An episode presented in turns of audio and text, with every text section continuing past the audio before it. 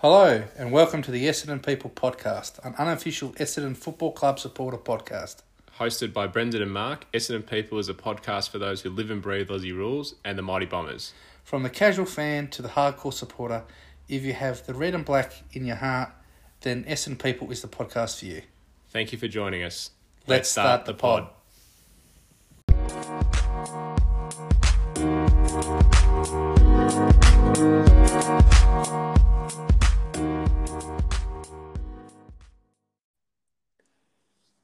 Welcome to episode 26 of the Essendon People podcast, our round 17 review of the game against Adelaide last Friday, and a look ahead to round 18 in the game against North Melbourne on Sunday.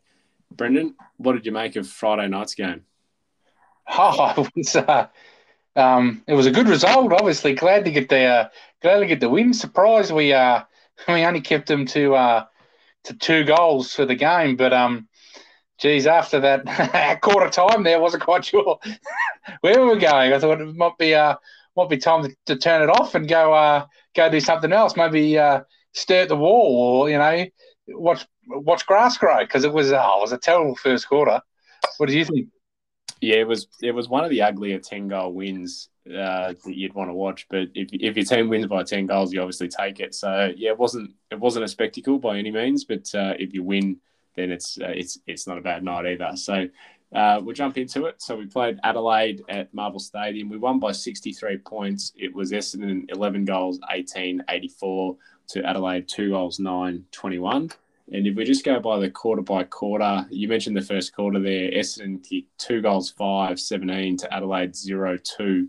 So we went in, we, had seven scoring shots to their two, um, but due to our 28% conversion uh, uh, kicking there, we uh, only led by 15 points. So just it just felt like at quarter time, despite all the dominance, that you know they came out and kicked the first two goals. It was all for nothing. Uh, fortunately, that didn't really happen. In the second quarter, we kicked four goals, three.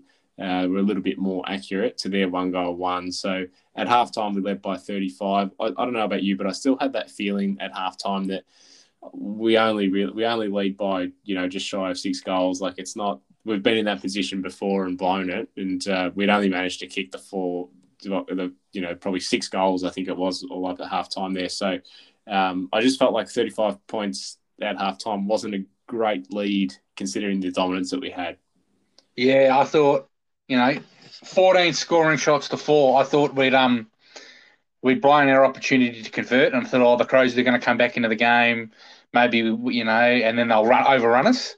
So that that didn't happen there. So, but um, yeah, I guess I think it's something we've said a lot this year is the conversion rate's been been down really. You know, even in that second quarter, it was only fifty eight percent efficiency. So still plenty of uh, room for improvement.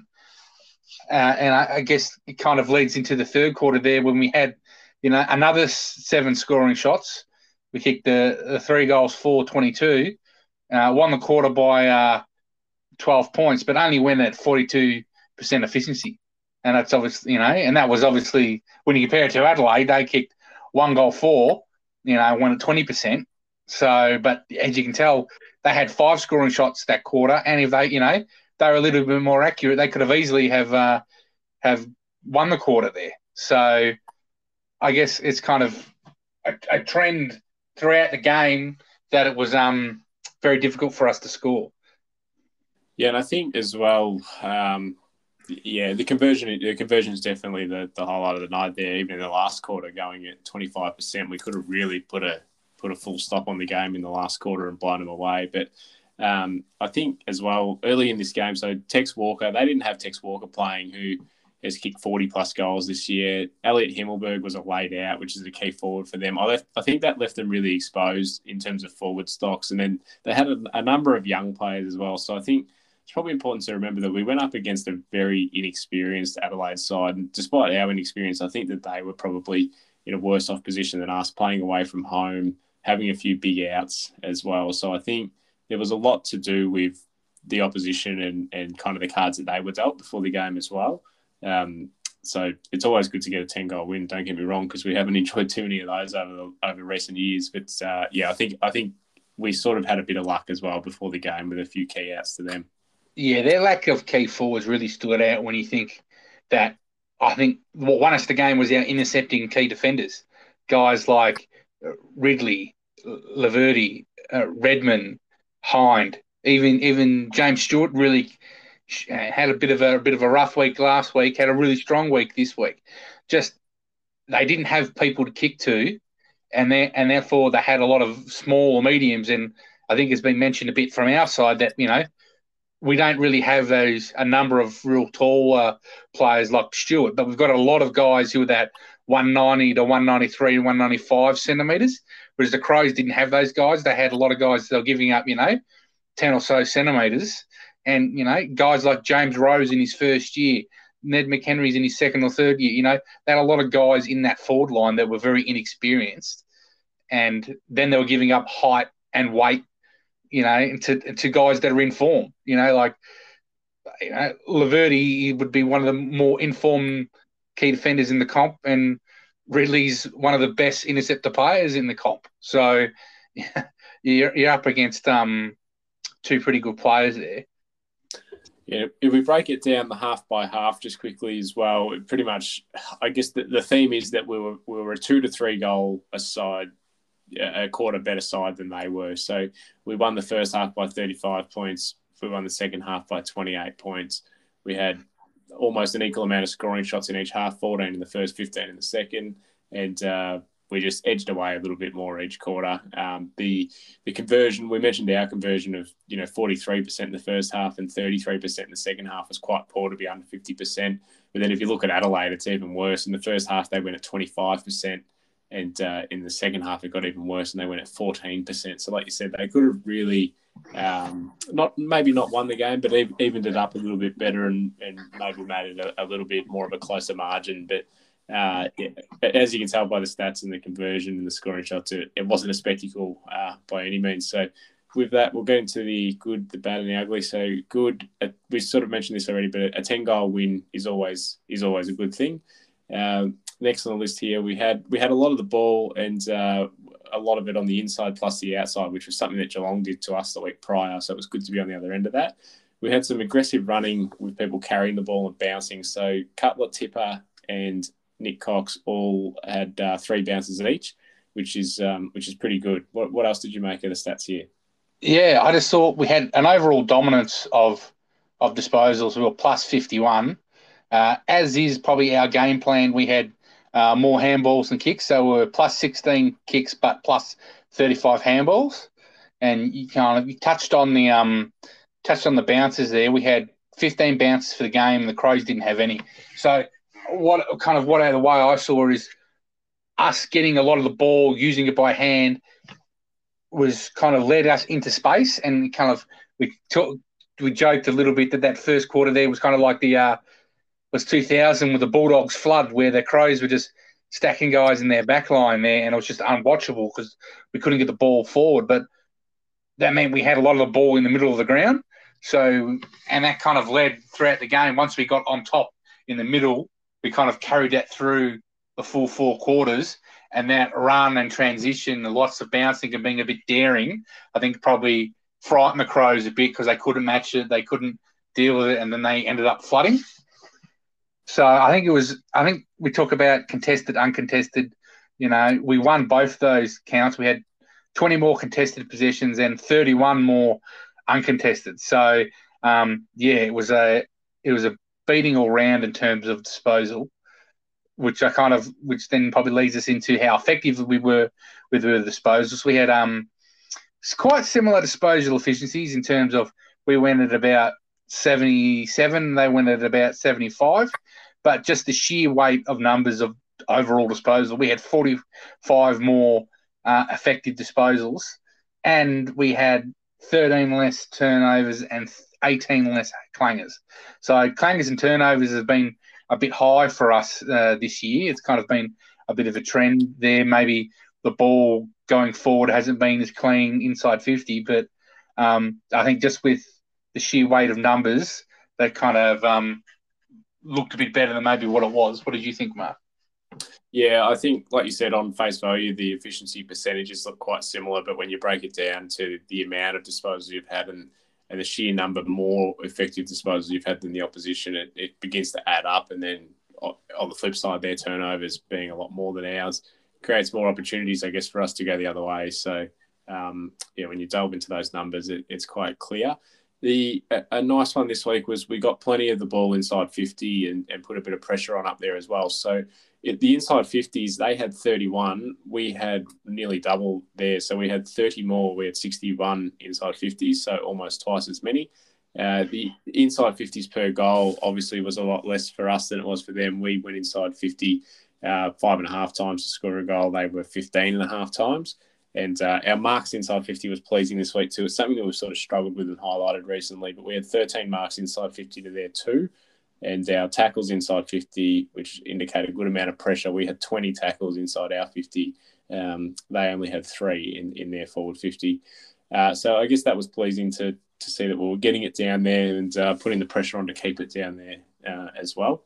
And we had plenty of opportunities to score, but didn't capitalise on that. So uh, against the better side, that'll be be an issue. And if we just delve into those numbers, um, I guess scoring shots we had a lot, which is a good thing. Twenty nine scoring shots to their eleven, so we had eighteen more scoring shots. Uh, a conversion, obviously, we've touched on already at, at just under thirty eight percent. They were eighteen percent, so thankfully uh, they didn't they didn't really punish us uh, at the other end. Um, disposals per goal, we were 34 uh, disposals per goal, nearly 35. They were 165, and I guess that's just a result of not having kicked kicked many goals. So uh, that that number's a bit skewed there. Um, disposals per scoring shot, we had 13. They were 30. So you know every 13 or 14 uh, disposals, we were generating a, a shot on goal, which is quite good score involvements was quite pleasing as well. We had 114 to their 54, so we had 60 more scoring involvements, uh, which was a nice number to see as well. Yeah, so I think for me, the, the key takeaway is probably you know lots of lots of big numbers there because we had a lot, lot more of the ball and was kind of playing in our terms. But that that disposals per scoring shot, I think, is really interesting there. Like we essentially had, you know, less less than half the disposals were needed to get a scoring shot. So that that's really an important thing because that shows that you're you're probably using the ball uh, a bit better. It shows that you're getting the ball inside 50, and then once you're getting the ball inside 50, you're actually giving yourselves opportunities to have a shot at goal. Often, you know, sometimes, yeah, I know lots of people would have seen Essendon sides get big inside 50 numbers, but it goes in at two or three meters and it comes back out or it goes in like in a in the Melbourne game. We had plenty of inside 50s, but we're kicking it straight to you know May and Lever, and it was coming straight back out. So it didn't really count for much. But to actually get it in there, uh, use it well, and then get shots on goal is positive. And I think you, you, touched on about the tackles inside 50, how that was a really important um, important stat. To get 20 tackles inside 50 means pressure's really high, but also it means that there's opportunities to spill the ball to get to capitalise on all those turnovers that the Crows made and to get shots on goal. So I think overall that's kind of maybe the game plan that we've talked about. A lot of talk about how this Richmond game plan is a lot of handball forward, get the ball in the 50, put pressure on, get repeat entries. And if that's what we're looking to do, that was a good a good example of how it will work for us. Just so I guess tackle numbers. Sorry. Yeah, sorry, I was just going to say, just on the tackle numbers, the, the total tackles there, I guess 57 to Adelaide's 45. So we had 12 more tackles um, despite having more of the ball, which was which was good. And then the one percenters, uh, we had 51 to their 40. So we had 11 more uh, one percenters, all the you know Shepherd's blocks and, and things like that as well. So um, yeah, despite having more of the ball, uh, I guess people still managed to to give those efforts as well, which was is a good sign of of general effort, like you were saying earlier. Yeah. So I'll probably get into some more players now. We'll talk about talked earlier about how good the back line was and how we were dominating the intercepts there.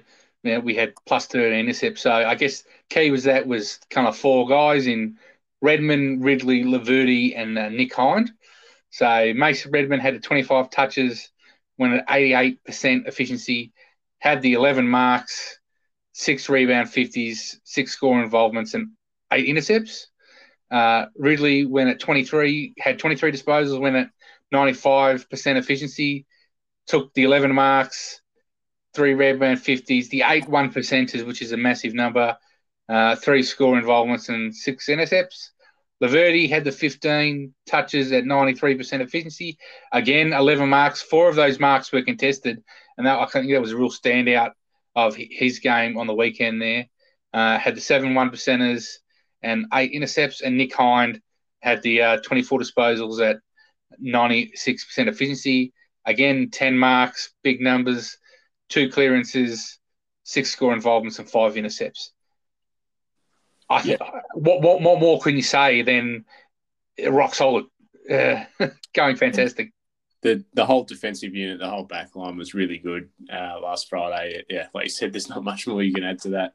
Um, I guess in the centre, so Zach Merrett took the captaincy this week in the absence of, of Dyson Heppell with his thumb injury, and he played a bit of a lone hand in the middle, um, and it's, it's, definitely shown his ability to to be a captain. So he had 35 disposals at 80% efficiency, four marks, three tackles, a goal assist, six inside 50s, five clearances, eight score involvements, and three intercepts, uh, playing the 85% game time. So um, I think something that a lot of people now are talking about with Zach Merrett, his his kicking ability and how dangerous he can be going inside 50. Uh, I guess we've really been screaming out for someone who can hit a target inside 50. And if, if he gets the ball and he's in that zone, you've, you've always got a lot of confidence that he's going to make the right decision and that he's going to give the forward the best opportunity to take a mark. Yeah. Yeah. I think that's something that he, he's really, it's a strength of his, but kind of went away from a little bit in recent years because he was kind of focusing on other areas of the game. So it's good to see him kind of come back to that. And with the, you know, Parish's ability to win more of the ball uh, on the inside, maybe he doesn't have to focus so much on winning the ball to help the team. He can kind of use other parts of his games to really impact impact the side. So it's it's really good for us long term. I think that he's he's he's doing that.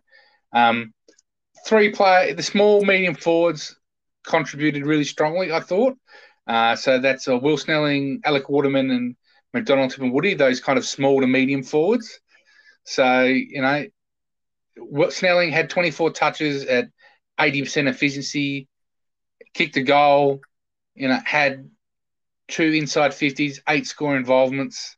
Alec Waterman had 18 disposals, took six marks, six score involvements, kicked a goal himself. And then Tipper only had the 10 disposals, but went at 90% efficiency, kicked a goal, and had three goal assists. So they've all all three of them have kicked a goal, and Tipper's had the three goal assists is really setting up goals for others, and then obviously the eight score involvements as well. So I thought, whilst they didn't stand out on as having you know massive days or kicked a bag, I thought their um their contribution was really was really important to the side. A couple of other guys who were important as well were a couple of our younger players who we've mentioned in the last couple of weeks. There's been a few guys who have looked a bit tired, um, maybe struggled to get their hand on the ball a little bit. I guess that maybe has been borne by playing some really good sides in, in Melbourne and Geelong too. But um, Nik Cox and Archie Perkins both had great games. Uh, so Nik Cox had the 19 disposals at 84% efficiency. Like you said earlier, had the three bounces as well. So run and carried the ball, showed some real moments of brilliance again. There was there was a moment there where he sort of blind turned someone on the boundary and uh, arguably could have gone and had a shot, but tried to bring some people into the game. So he had four tackles as well, so he's working really hard. Three inside 50s, uh, got himself a clearance, five score involvements, and two intercepts. Uh, played 80% of the game. Archie Perkins, 18 disposals at 61% efficiency, had the four marks, two tackles. Um, he kicked three goals and three behinds. Um, which created a lot of talk. He obviously hit the scoreboard and became a lot more noticeable this week, um, outside of probably Essendon circles. Uh, had the four inside 50s, nice score involvements, and two intercepts from 73% game time. So those guys um, really stood up this week and really contributed well. Yeah, well, um, yeah, Perkins, you know, had a really good game there. If he had have um had him able to kick a big straighter there, he probably would have been best on ground. I thought that that was one of his better games. I know we were talking before, Mark, that you know even if you take the the scoreboard impact off, so take the goals away, I just thought he, the way he played was was what I really liked. He's kind of played a bit more forward, It kind of ran ran a bit more. I think there was a comment he made after the game that coaches kind of wanted him to really kind of run more instead of jogging, kind of actually run, get to position, kind of put put pressure on. So that was really noticeable. And I think, you know, his um his nine score involvement. So that's you know, that's that's in addition to his to his scoreboard impact himself. So I thought he, he had a really important game for us up forward. And if he can continue that, he'll um he'll be in the side for a long, long time.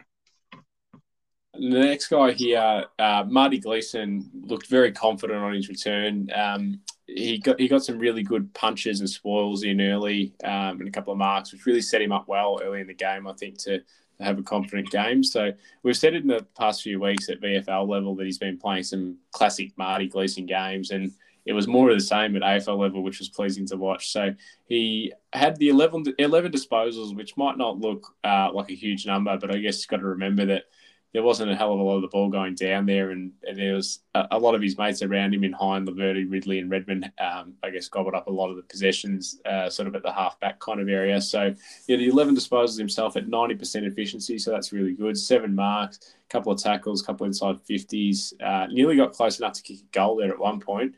Um, he had the four score involvements. He played 83% of the game time. So he came in to play a really important role and to fill the gap that uh, Dyson Heppell had vacated with his injury. And I thought he did it really well. Yeah, he he did very well. And you, you mentioned that he kind of did the knocks, the blocks, the spoils. He had he had seven of those one percenters there. And you know, if you say you counted them as a stat, like Eric, instead of a spoil was a kick or a mark, right? He's had he's had 18 disposals across the game. So I, I, thought his influence was greater than that of 11 disposals. It was closer to, you know, what someone else might have with 20. And, you know, we talk about the classic Marty game. It's all about cutting the lines, taking the smart option, uh, doing well in the air, floating across to help his man. Right, all those things is what makes up a classic Marty game. And you know, seven marks as well. He's always been really good overhead there, and you know, I think he's a real complement piece. And I think his second game for the year, his first game, you know, in you know ten plus weeks, um, I think it was a really good reminder of what he can do. And sometimes you kind of get focused on what a player can't do as opposed to what a player can do. I think it was a good reminder of what Marty can do, and I still think there's a spot for him uh, on the list. You know, now we talk about we might talk a bit later about how we've, you know, with some injuries, we're even more depleted in the midfield than what we've been already. So there might be some opportunities for you know a Heppell to kind of move back into the midfield, and Marty can play that role down back. Right, I still think he, he's a valuable contributor to the side. He's obviously much loved by his teammates, and you know provides a lot of experience there. And you know, you, you can't you can't have superstars in every line. You can't have a full forty four everywhere, and someone's got to miss out when you get picked. So we, we, we're very lucky at the moment. We've got a lot of depth in Marty's position, but that doesn't mean you know he's not a good player. It just means at the moment the way the side's been structured up, some some people are a little bit ahead of him. But um, yeah, good to see him come back. And another guy that had had a good go- game, kind of a bit bit like Marty, a little bit maligned, is Tommy Cutler. Uh, I thought he had a really good game. He kind of really um, won a lot of ball through the uh, through the middle there. He looked looked really good. Had the 18 disposals, went at 78% efficiency. Had the nine marks, four inside 50s three score involvements, and then a four intercept. So he kind of contributed to both ends there. And I thought, you know, his run, his height, and his kicking were real standouts of of his game. What do you think of uh, Cutler's work? Yeah, I was, I was the same. I was um, really pleased to see him get his hand on the ball and be really confident. There was a stage there where he ran through the middle of the ground and took a bounce and really looked like how he played at VFL level. Um, so he yeah, he looked, he just he just looked like he belonged and uh, looked like he was backing himself in, which is really good. So uh, yeah, Tom Cutler definitely definitely earns his spot in the side this week and uh, would be stiff to be taken out. I would have thought in um, in next week's game or this week's coming. Um, a couple of other mentions is uh, Brayden Ham played the last quarter, came on when Langford did his hammy and uh, came on and played the last quarter. Um, he also then played a full VFL game uh, the following day uh, against Sandringham. So uh, and played really well, which we'll um, which we'll go into a bit later. But uh, that that was a bit of an honourable mention there for Brayden Ham, backing up, uh, I guess, a full game off the back of playing at the last quarter of an AFL game, and uh, also the crowd, I guess, on Friday night. So it was a pretty cold night with the roof open at Marvel, and we had twenty three thousand six hundred uh, Essendon fans turn up. I guess at pretty short notice as well. I think the the crowd capacity went to 40,000, uh, but it was only about a day or two before the game. So there wasn't a lot of time for people to organise tickets, and some people may have already had plans and things like that as well. So I thought a crowd of 23,600 was pretty good considering the short notice uh, and shows, I guess, a, a, lot of support for Essendon at the moment, which was pleasing to see. Um, yeah. So I think we'll, we'll move on to the uh, onto the bad now, and I think we've touched on it a fair bit. Um, inaccuracy and can, poor conversion. 18 behinds. Um, yeah, it's you just unsustainable. Uh, you we will lose games if we don't convert better. The, as the old saying goes, poor kicking is poor football. Um, we're lucky on the night that we were able to win by 10 goals, and it was probably more to do with what how, how Adelaide was playing as opposed to what, what we did. It's kind of similar to that round three game in against St Kilda. It was more to do you know, what they were bringing to the park than anything that we did.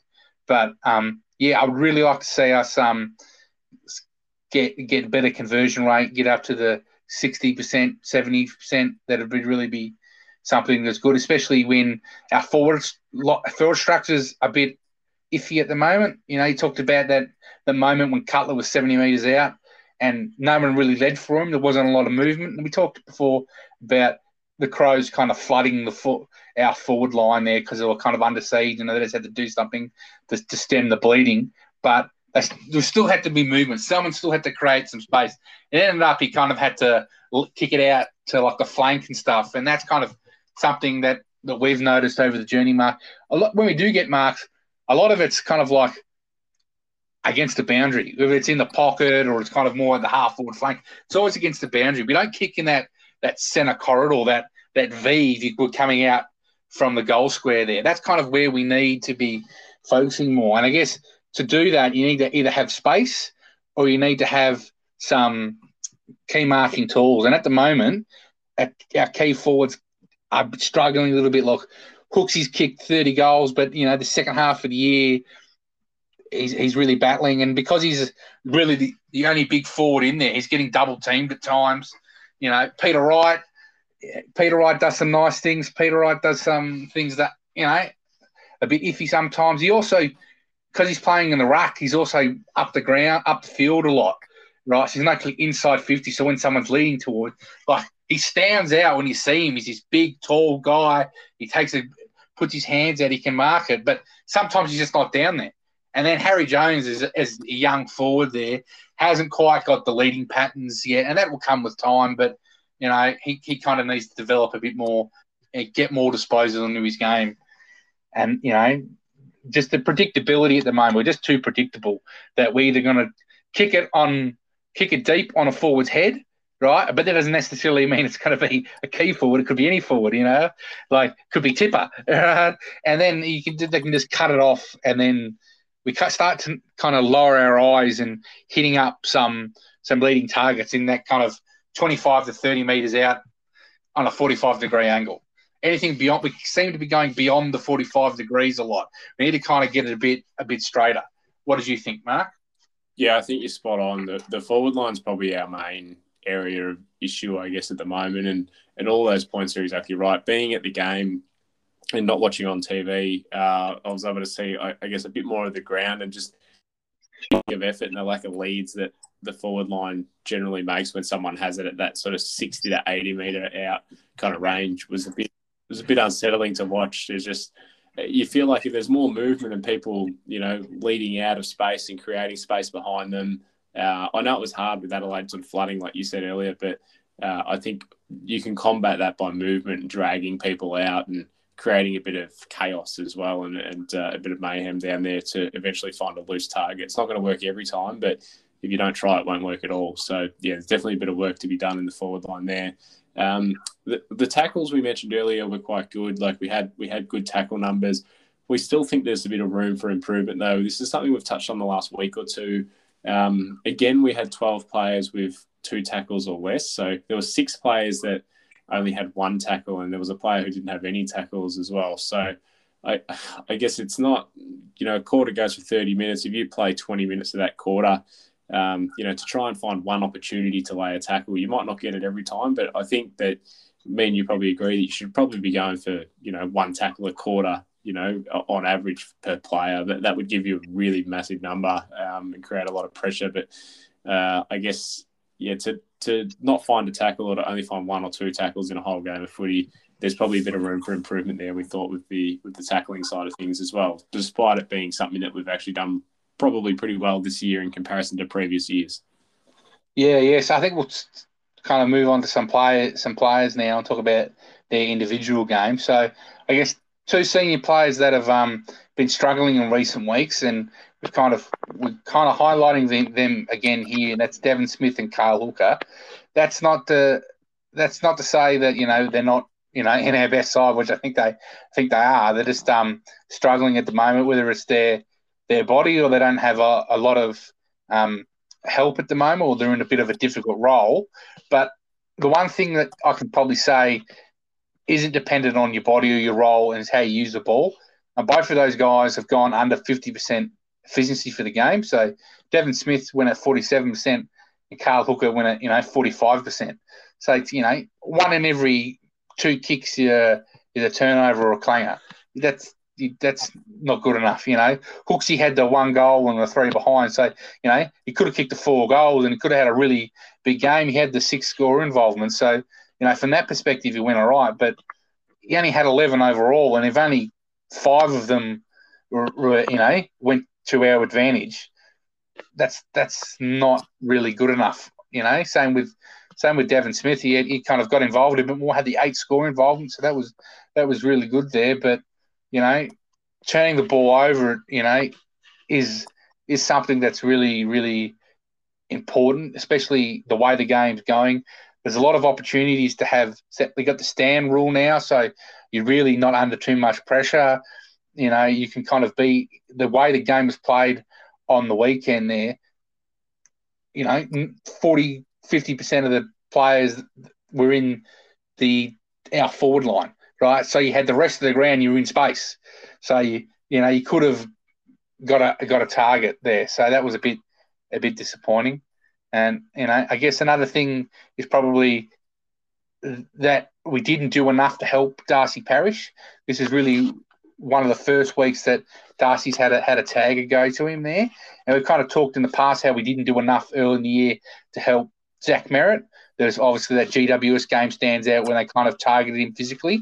And whilst that didn't happen to Darcy, uh, we just didn't do enough to block, to help help create separation, to get Darcy involved in the game.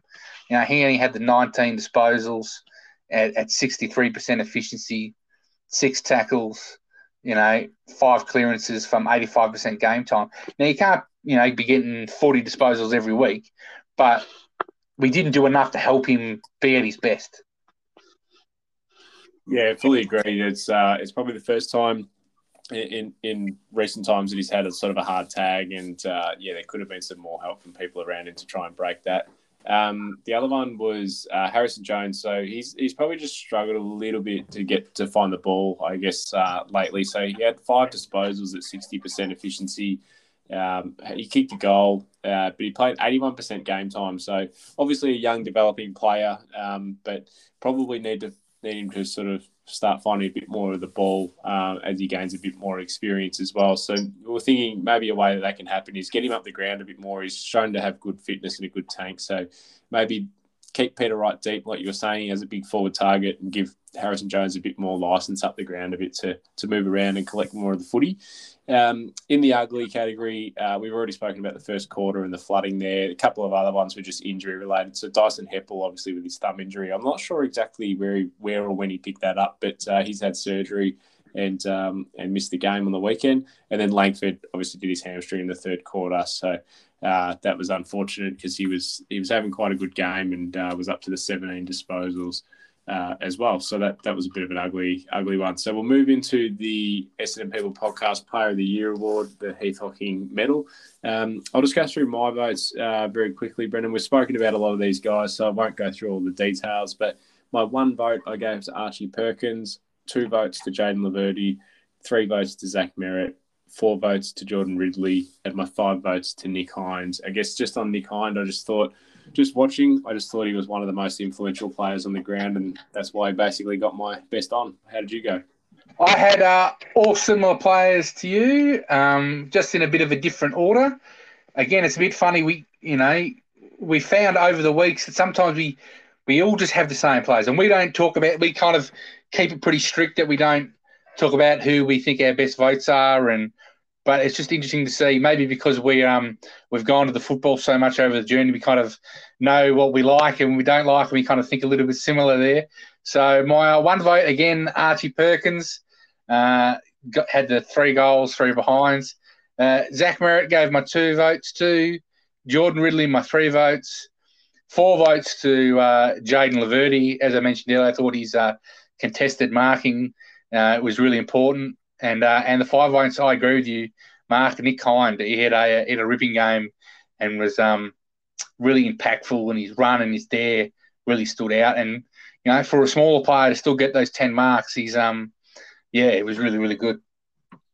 So we might just do a quick recap on where our Heath Hocking medal votes sit. So in rounds 14 to 17, uh, Zach Merrett piled on a few votes. He got 20 votes in that period. Jordan Ridley really came back uh, after sort of having a bit of a quiet patch after his um, concussion earlier in the year.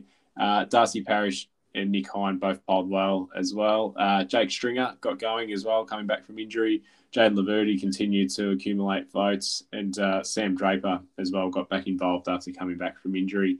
Um, if we move on to, I guess, the summary of where the votes sit, uh, this is probably the last summary we'll do before the end of the year. So, do you want to just take us through kind of, kind of who sits up the pointy end of the of the leaderboard? Yes, I'll just go through the uh, the top five positions. So, at equal fifth place, we've got Cale Hooker and Andy McGrath on thirty votes. Uh, in fourth place, we've got Jayden Laverde and Jordan Ridley at thirty on thirty nine votes. Uh, so, in third place, we've got Nick Hind on 43 votes. Uh, second place, we got Zach Merrett on 69 votes. And currently leading the Heath Hocking medal with 76 votes is Darcy Parish. So, um, yeah, it, it's just from looking at that, I think oh, one and two kind of make sense there. They've kind of, Parish and Merrett have been our best players uh, throughout the year. Um, Ridley and Laverde at down back have been really good there. I think, you know, Ridley had a really good start to the year, kind of dropped off, as you mentioned, after the concussion. And then it's kind of really, really in this past month ramped it back up to be, you know, one of our more, more influential players. And Laverde's kind of been very consistent across the across the year there.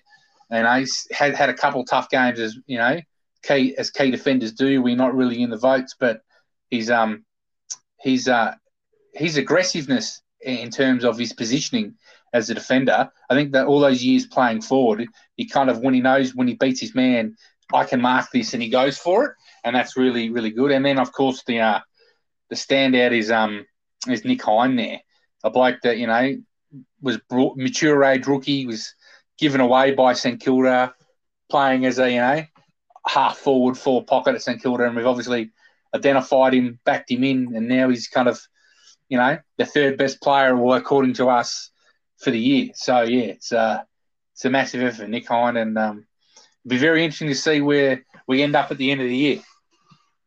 We might take a quick break now, and we'll come back with some club news. To rounds 19 and 20. So in round 19, we'll play GWS on Saturday afternoon at 4:35 at Marvel Stadium. And in round 20, we'll play Sydney Swans at uh, Marvel Stadium also on Friday night. So uh, a couple of good fixtures there, Brendan, uh, for the for the upcoming games. And in other club news, we had our third Rising Star uh, nomination for the year in Archie Perkins. Yeah, it was uh, as we talked about earlier. He had a really really big game there. He had game highs in goals and score involvements. So uh, was a leader in those stats across the across to both sides. You know, he's, he's played the 14 of the possible 16 games. So he debuted in, in round three, and I don't think he's um he's missed a game since. So um, it's really good reward for effort. You know, he's played some decent football across the across the year, and obviously with this performance uh, against the Crows, he kind of um, stood out enough to get the uh, get the nomination. So um, probably go to some quotes from uh, head of footy uh, Josh Mahoney. There says, "No, we're pleased for Archie that his season to date has been recognised, and his performance on Friday was exciting to watch. Uh, Archie's hungry to continually learn both yeah, forward and midfield crafts." and he's uh, he's we've been they've been seeing improvement in Archie's game week on week, and uh, obviously they're excited by the chemistry of all our young players. You mentioned uh, Cox and Perkins and Jones, and they're looking forward to seeing the continual development in the years to come. So, um, yeah, good recognition for Archie, and um, hopefully it's the sign of things to come in the future years. Yeah, I think we've run out of uh, eligible people now to win the to uh, be nominated for Rising Star. So to get three this year is really good.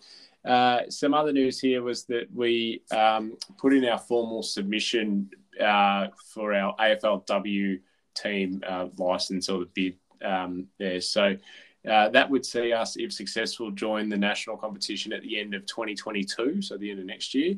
Um, uh, the submission highlighted, I, I, guess, a strong women's football program that we've had through the VFLW, and that we uh, we have a good presence through the northwest corridor of Melbourne and the NGA regions as well in the in the Northern Territory.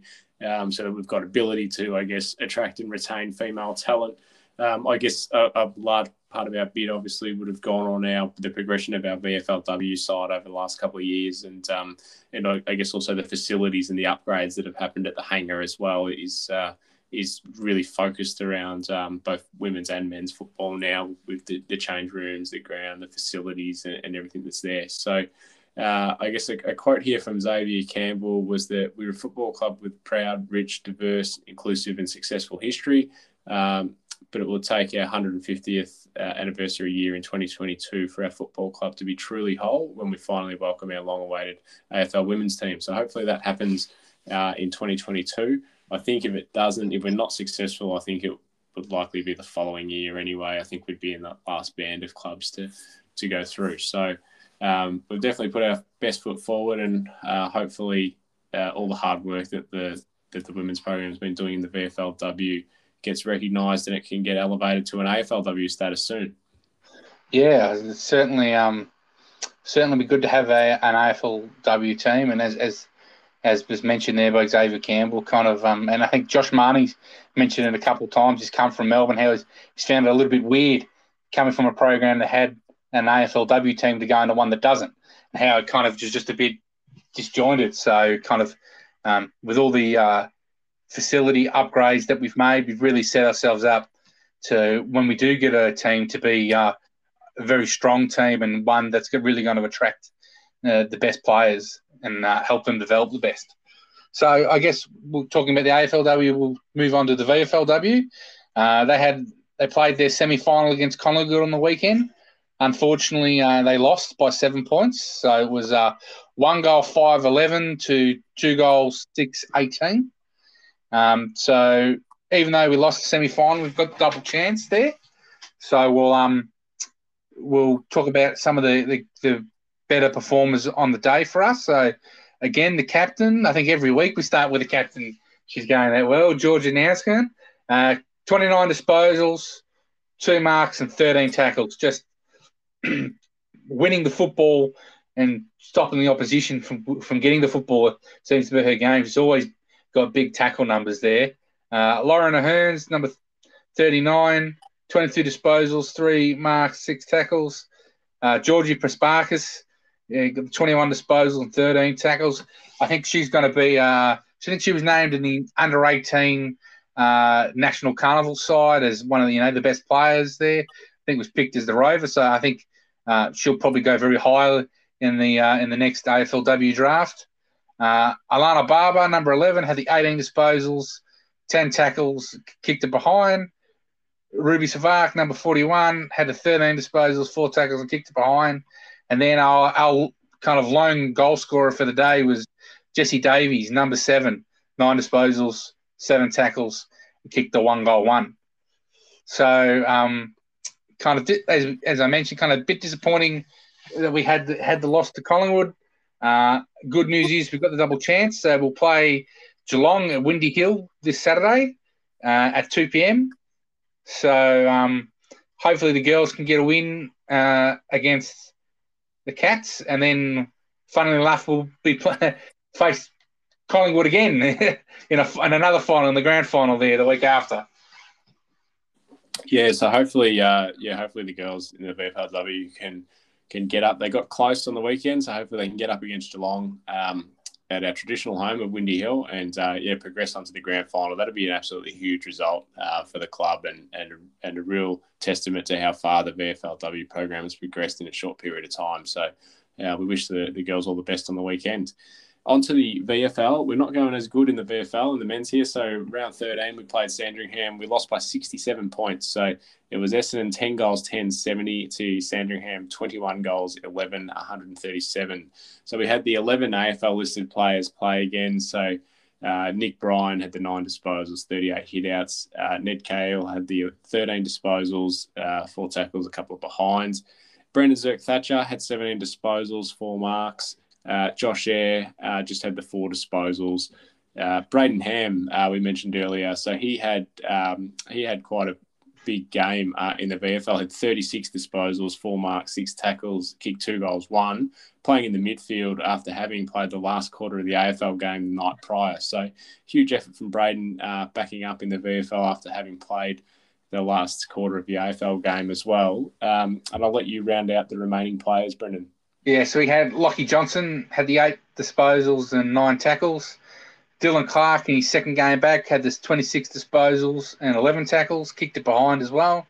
Uh, Cody Brand had the 10 disposals and four marks. He played a, a bit of time forward there. Ken McBride with the nine disposals, six marks, and kicked the goal. Uh, Sam Durham, the 19 disposals, four marks. And then uh, rounding out the uh, 11 AFL listed players was young Tom Hird, 15 disposals, three marks, four goals. Sorry, three marks, four tackles, three goals, one behind.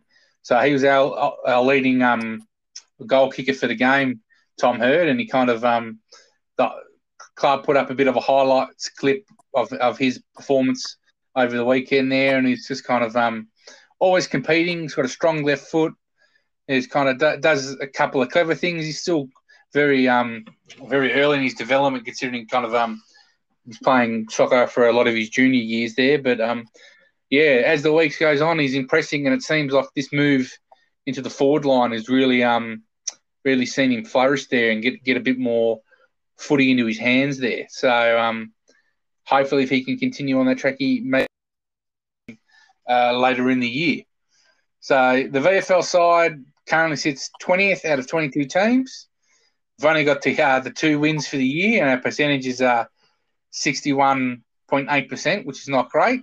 So, um, some other news with the VFL is that due to the COVID restrictions that have kind of been ongoing, the VFL they've decided to to cut the competition by um by two games.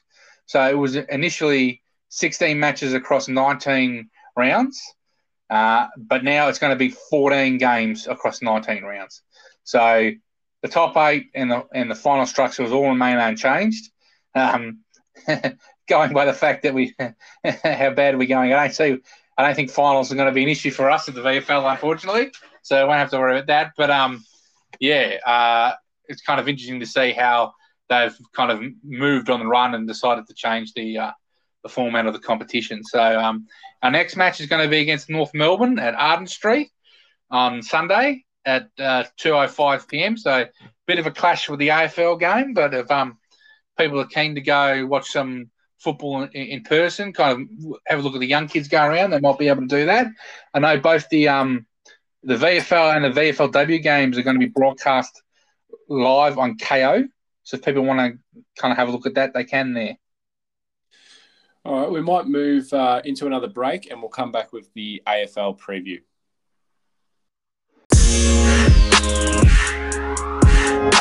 past one in the afternoon. That's a that's an ugly time, Brendan. If you want to go to that game, you uh, you cost most of your day. You're leaving home at probably eleven thirty, and you're not getting home till five thirty, six o'clock by the time you get back on the train or back out of the car park. So uh, yeah, uh, it's not great, but it's it's one step above the old four thirty game on a Sunday though. So it's not not quite the worst, but yeah, it's um it's probably second. All right. Um, in our so David Zaharakis has a has a wrist injury that, uh, to be honest, wasn't really aware of until the club update came out. So I'm not sure uh, where that's come from, but uh, maybe he picked it up at the same time that Dyson Heppell did his thumb. So I guess if we bulk those two together, Zaharakis and Heppell with their wrist and thumb injuries are both a test. Uh, may be able to come back this week, may not. We'll find out the next few days. Uh, Aaron Francis, Aaron Francis rather, with his um, mental health and personal leave. Um, he is to be confirmed. Uh, I think he's back at the club training, but uh, obviously they'll they'll take that day by day and see what's best for Aaron. Uh, Andrew Phillips with his hamstring, he's probably still got another one to two weeks to get through uh, his rehab before he's available for selection again. Dylan Shiel with his knee uh, is progressing well, but interestingly, on to be honest, I thought he was a little bit further ahead of where he was just based on, I guess, the news that you are given at various times from the club. Uh, but interesting that Shaun Murphy said he's probably got, uh, you know, in the coming months. So it sounds like probably still three to four weeks away. I would have thought. Um, based on those comments. Um, Kyle Langford unfortunately did his hamstring on the weekend uh, against Adelaide, so that's going to be a minimum three to four weeks, and hoping that that's not something that they rush because uh, there's, there's really no such thing as a hamstring that's less than three to four weeks. So hopefully we can get that right for Kyle so that it's not a longer term thing. Um, speaking of longer term, everyone else on the injury list is in that longer term bracket. So the likes of uh, Jye Caldwell, McGrath, uh, Mosquito, Reid, Baldwin, and Hurley are obviously probably all done for the year. So, um, with that, we'll move into North Melbourne's injuries. Uh, they don't have as big of an injury list, Brendan. No, no, they've got um, a smaller number. We've got we've got twelve blokes that are on our injury list, so we've got we've got quite a um, quite a long one. Theirs are a, a lot shorter there, and um, really the two that really stand out there are Aidan Corr and Taylor Garner. So Corr's out with a toe it's kind of definite. He was kind of a big free agent recruit uh, this year for um, for North Melbourne, coming from GWS, kind of that senior body key defender. So he's probably been sorely missed for them. And then Taylor Garner with the ankle one or two weeks, he's kind of been uh, unlucky throughout his whole career in North Melbourne. He's always kind of been injured there. And then other than that, they've kind of got guys who kind of, you know, haven't played a game or kind of a, a bit in and out there, like a Dom Tyson, Aiden Bonar. So um, I don't think they're really going to be uh, would have really impacted too much against us this week. And they're certainly not the key players. So we'll turn to the key players now. Um, as always, when you go up against North Melbourne, you've got two players you've got to really worry about, and that's uh, Todd Goldstein and Ben Cunnington. so Goldie, I think he just uh, this weekend broke the all-time uh, hit-out record. It was held by Aaron Sandilands there. So He's now got the uh, the most hitouts ever in uh, VFL AFL football. So um, he's in really good form. Uh, obviously, Sammy Draper's going to have to compete with him. Uh, might, might be an opportunity for uh, us to bring in uh, a Nick Bryan to support, or especially if we talked earlier, Mark, about maybe playing Peter Wright a bit deeper forward. I just think the way the way Goldstein's going at the moment and his work around the ground, he might um Sam might need a little bit of assistance just because, uh, you know, he's had that long layoff, and he, even though he's like two, three weeks back now, he's not still not in, in prime physical nick, I don't think. Uh, and then obviously talked about Cunnington, just the, continually has been for many, many years one of the best, if not the best, inside clearance player in the competition. Uh, big, strong man, physical. Uh, I guess with all the injuries we talked about, our, our midfield has been decimated, you know, with Shiel, Langford, Caldwell, McGrath. Um, we've kind of been playing Jakey Stringer in the midfield a lot more to be that big, strong body clearance player. And I, I would suggest he's probably the only one that could probably physically go with a Cunnington. So uh, that'd kind of be my matchup for him. Next on the list here, we had Ben McKay, who's uh, a key position defender. So he's, he's developing into quite a good defender um, who can, I guess, go one on one with his man, but also take an intercept mark as well. I guess a good matchup for him physically and uh, mobility wise would be maybe a Peter Wright. Um, I, I, guess Cale Hooker might struggle to to kind of match up with him and, and go with him. Uh, I guess speed and fitness wise, but I think Peter Wright might be a suitable suitable matchup there. Um, Cam Zurhaar is a, a, crash bang forward. He's just a physical beast uh, who likes to bash in. Um, he's had some big hits. I think we mentioned the last time that we played North Melbourne. He's had some big hits against Essendon, and uh, and he's done it against plenty of other clubs as well. He's hitting the scoreboard plenty this year as well. Uh, so he's he's definitely in some good form up forward.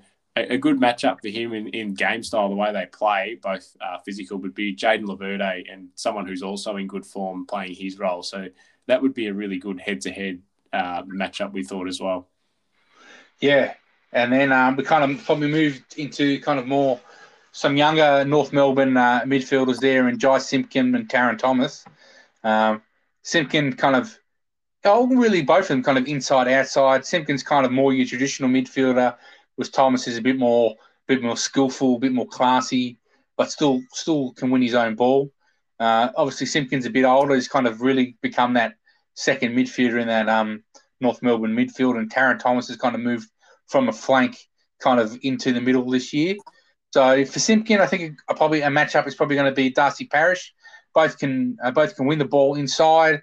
Both can spread from contest. If they uh, kind of went went head to head, that'd be um that'd be an interesting matchup there. And for Tarryn Thomas, I think uh, younger player. Maybe we want to go someone who's got a bit more of a defensive mindset. Maybe put a bit of physical pressure on him.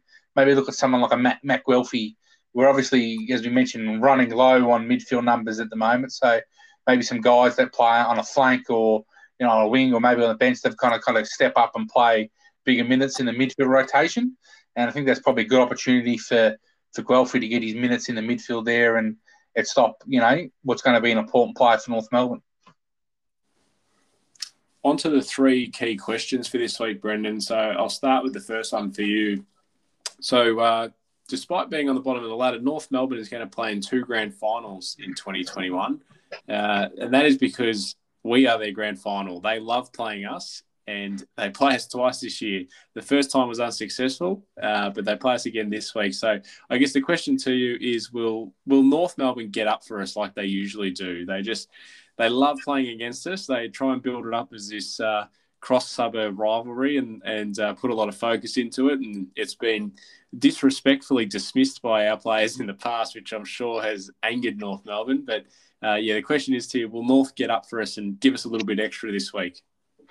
They would have, when the fixture came out, when they heard they were going to play us twice, there's all their Christmases come at once. uh, they, they, we, as you mentioned, they, they really, really, really get up for this. They, you know, maybe, maybe because of close proximity, they don't really have a lot of rivals there. They haven't been mega successful across, you know, many decades of their history there. And I guess, you know, with, you know, when they were successful initially there, they kind of got Barry Davis, who we've talked about was an Essendon champion, came across through the 10 year rule, and he kind of captained their first two premierships. And then in the 90s there, they obviously had, you know, that Pagan Sheedy battle. Uh, was kind of uh, one that went away. He never really um, managed to play Melbourne, North Melbourne, sorry, in a uh, in a big final in that mid mid nineties era. But obviously, uh, 99, 2000, 2001, there was a lot of big games between the two clubs, and I think we we we won most of them there. So um, they they will be really up for it there.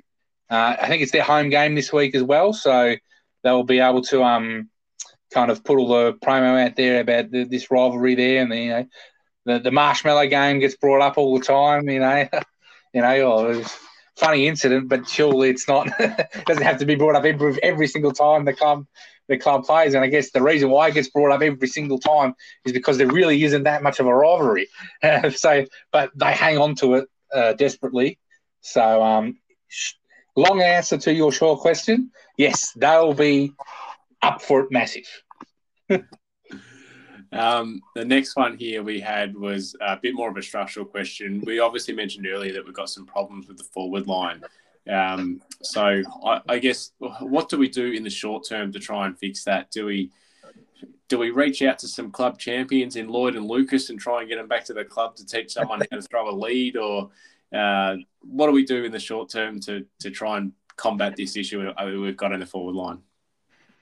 Uh, it's a tough one because we really don't have anyone in the VFL that we can bring in, like McBride, Eyre. You know, they're they're too young. They're throwing, you know, Cody Brand. I think played a couple minutes forward. Uh, Paddy Ambrose, and he's not listed as injured, but he didn't play in the VFL, so I don't know what's going on. I think he, I think he might have got injured a couple of weeks back, but a bit like the Zaharakis one, that's just kind of kind of not mentioned or listed. Um, yeah, I think I mentioned earlier we kind of got to maybe play, you know, right a bit deeper. Maybe don't have him get up the ground. Maybe get Jones up the ground a bit more. Do we do we do something funky? Maybe we go Hooker back, Stewart forward. Maybe that's something we look to do. Kind of kind of look to get Hooksy back in a role that he that he knows really well. Maybe give them a bit of a break of that freedom. We know that Stewart, you know, you know, has a lot of good attributes for his forward. He's tall. He's a strong lead. Maybe that's something we look to do. But I think I think you're right. Really, the key thing is going to be kind of lowering the eyes. It's more what we do, getting the ball inside 50, as opposed to what happens when the ball's in the 50. What about uh, you mentioned sort of swapping Stewart and Hooker? I, I sort of like that idea. I wouldn't mind, uh, yeah, something like that. Stewart goes forward, try something a bit different. Uh, what about this one? What about Nik Cox plays as a key forward one of these weeks? You know, this sort of game might be a game to do it where you're not you're not playing against one of the top teams, and, the, and maybe the uh, development matchups are a little bit closer. Um, what about Nik Cox? He gets, you know, so he's had plenty of goes on the wing, and that he obviously has said himself, and the club has said that they want to progress him into a key position player of some sort, whether that's a centre half back or a centre half forward. Why not give him some exposure in some small spurts of, of you know, it's a, it's a need we've got at the moment, and um, he might not be the answer in the short term, but it can't probably hurt. I, I really like that idea. I think maybe if you, you could switch him and Harry Jones, maybe get Jones on a wing, use his height and his running, kind of get involved. Maybe that gets him a few more possessions. I guess I guess with this week the issue would be we kind of lost Langford, he can kind of play a bit of a wing role. We've obviously brought Cutler in, but you know, as, as as depressing as it is, and Cox is, you know, is in his first year, he's almost become an integral part of the midfield, considering how many guys we don't have in the midfield at the moment. If we had a full strength midfield, I think maybe we could be a bit more, bit more flexible there. But at the moment, I think just we're just desperate for numbers. So I think maybe that, that that will be something that goes against that idea, but I do think it is a reasonable idea. Um, so of the final three questions there, Mark, um, kind of looking forward now, we've kind of got what six six games to go uh, to the end of the year. Um, do we? Do you think we can make the eight? I'll quickly just say so. We've got North Melbourne this week. We got then we got GWS at Marvel, then Sydney at Marvel, Dogs at Marvel, the Gold Coast at Metricon, and then Collingwood at the MCG. So, you know, we only have to travel once uh, uh, for the rest of the year. We have the next four games at Marvel Stadium, which is, you know, a ground that we play pretty well on, kind of suits our fast running style. Uh, can we can we make the eight, or you know, are we going to slip away? My short answer is no. I don't think we'll make the eight.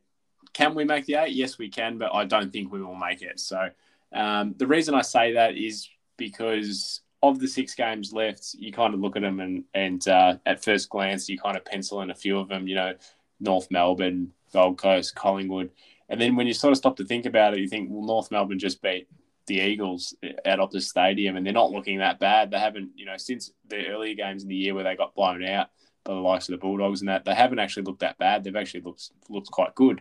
So I'm not even confident against North Melbourne, who's the bottom team this week.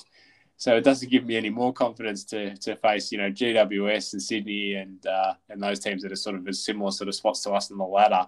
Uh, and then we move into the Bulldogs, who I, I actually think that that could be a, a damaging game for our percentage against the Bulldogs, such is my lack of confidence there.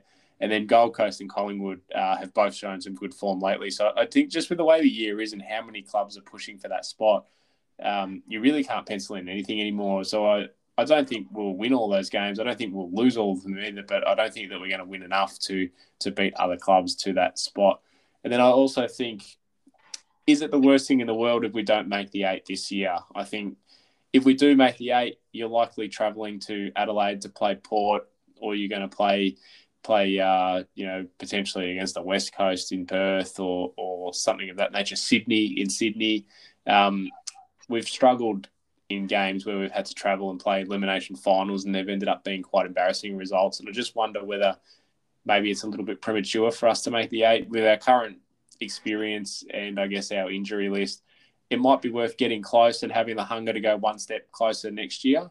Um, I'm not sure whether making the eight and then get bundled out by a big margin in an elimination final would do our confidence all of that good. What did you think?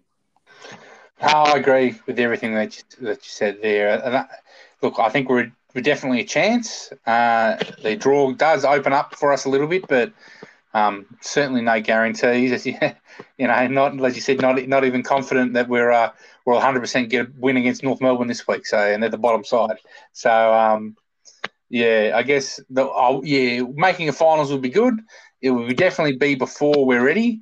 And as you mentioned, we've had had a lot of bad losses in those elimination finals. You know, Sydney Sydney one's probably the most recent one where we got we got bashed. Then you go back to Carlton, we lost by ten goals, and you go back to the infamous uh, Adelaide game where we under Matty Knights where we didn't pick a ruckman, and then it was then we got beat by ten goals there as well. So yeah, I just I'd like I'd like to see us obviously I'd like to see us get a win in a final, but I don't think that's gonna gonna happen this year, unfortunately.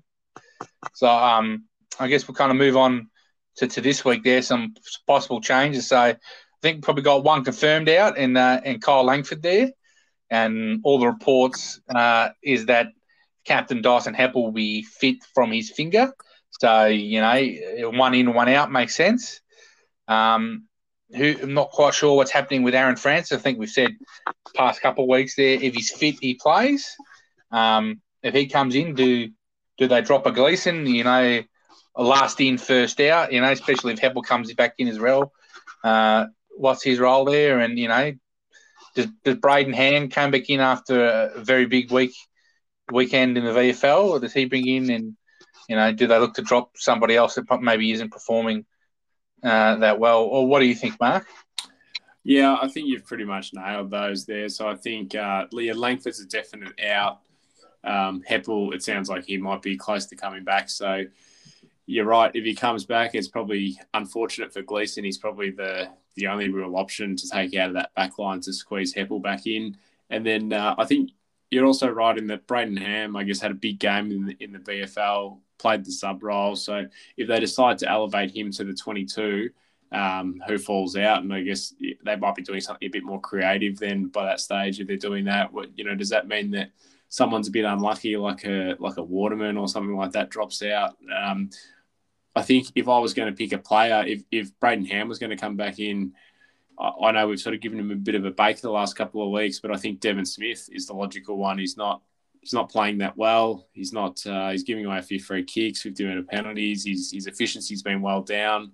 He plays a similar kind of uh, kind of position as Ham, I guess, uh, kind of as a, as a bit of a pressure, smaller player. So um, they're probably the ideas that I've got. But I think I think we'll probably only see Langford out for, for maybe one of either Francis or Heppell in, um, and possibly Gleeson drop out if both of them come in. I, I don't think I don't think we'll see Ham come back um, off that one game just yet.